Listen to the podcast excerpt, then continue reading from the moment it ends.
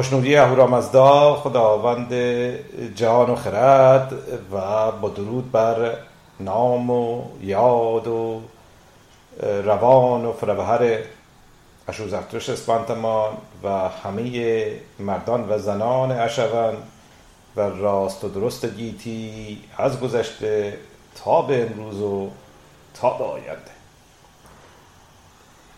می‌دانیم که خود اشوزرتشت در مانتراها یا سخنان و سروده های اندیشه برانگیز خودش که پیروانش اونها رو پس در گاتاها یا سروده های ورجاوند و نیک و سپنتایی و ستوده و گرامی همه اینا می‌تونه ماناش باشه نام نهادند. اندیشه و گفتار و کردارش را یان یانش خوانده است که یک چین و مینش یعنی معنا و مفهوم آن بینش است. یا دید ژرف و درونی و راستی جو یا حقیقت جو. از سوی دیگر او این بینش یا دعنا یا دین را ونگوهی یا بهی یا به یا نیک می‌خواند و می‌داند. پس می‌توان اون را دین بهی یا دین نیکی یا دین نیک یا بینش نیک نامید. که من اون رو جنبش نیکی و جنبش نیک هم مینامم. چرا که بینش درست اون هست که انسان رو در راه نیک و سازنده به جنبش و تکاپو و کار نیک بیانگیزانه و به جنبش بندازه. انسان با اندازه و هماهنگ و متعادل نیکی رو برمیگزینه. زیرا که هم مثبت هست و هم انسان در جرفای خداگاه و ناخداگاهش اون رو نیروی نگاهبان جانش و جانها می‌داند. این جرفا این زمیر ناخداگاه این بن هستی انسان این بن هستی دین انسان است خدای انسان است. ما باید یا بهتر است پایه رو بر پذیرش نیکی بگذاریم و سپس اون رو تعریف کنیم با هم هماهنگی کنیم و در مشترکات با هم همکاری کنیم. تعریف ما از نیکی آن هست که نیکی آنی هست که هستی را نگاهبان است. هستی مند است هستی بان است.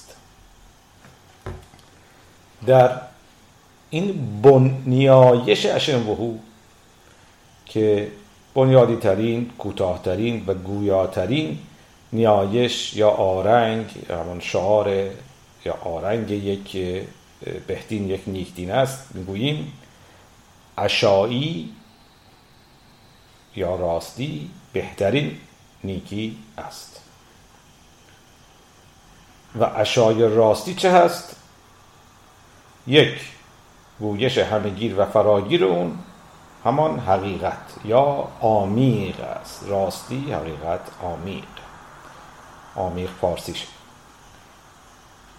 راستی هم همان حقیقت است. یعنی آنگونه که همه چیز به راستی هست و روی همه اونو دانش می‌گوییم. دانش کامل و آن مزداست. و این همانی است که ما همواره در پی اون هستیم و به پیش میریم و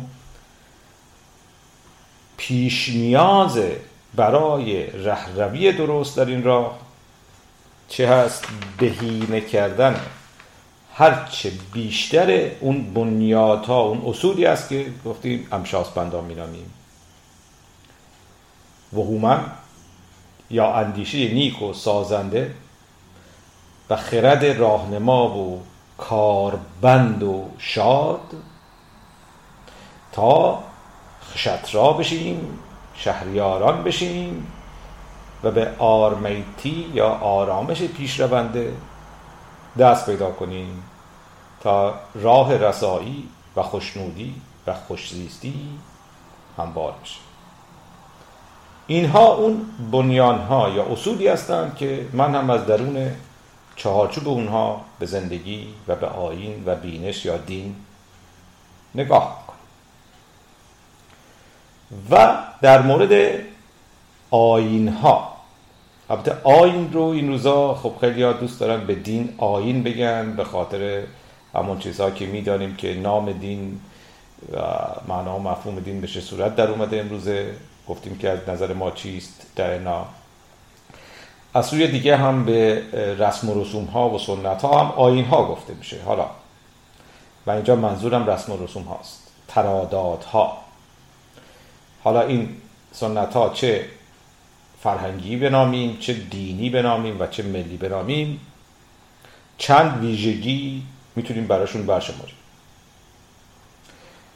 یکی اون که یکی از شبه ها یا انگیزه ها یا دلیل های درست شدن و پدیدار شدن این رسم و رسوم خواست و نیاز انسان به روح و روان بخشیدن و زیباتر کردن و مانا بخشیدن به زندگی بوده و هست.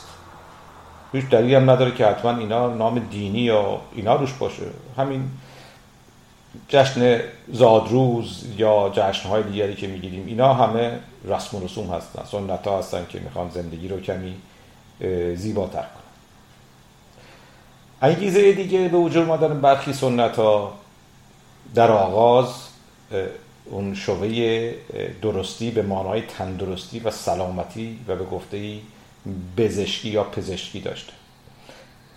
برای نمونه این دود و بخور که می‌کنن حالا اسفند دود می‌کنن یا دودهای دیگری که در واقع اینا هم جنبه می‌تونیم بگیم مینوی داشته و داره و هم جنبه پالوده کردن هوا یعنی پاک کردن هوا یا به زبان امروزی ضد عفونی کردن بوده.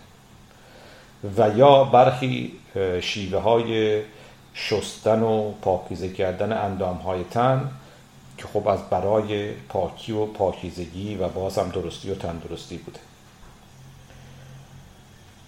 و انگیزه دیگر سنت هم خب بر پایه زندگی طبیعی و دامی و کشاورزی بوده که از جمله گاهانبارها یا گوهانبارها داریم که آغاز این چنینی داشتن و سپستر خب نمادهای گوناگون مانند جشن پیدایش شدن یا آفرینش و همچنین یک گاهی شدن زمانی شدن برای نیکوکاری و دهشمندی.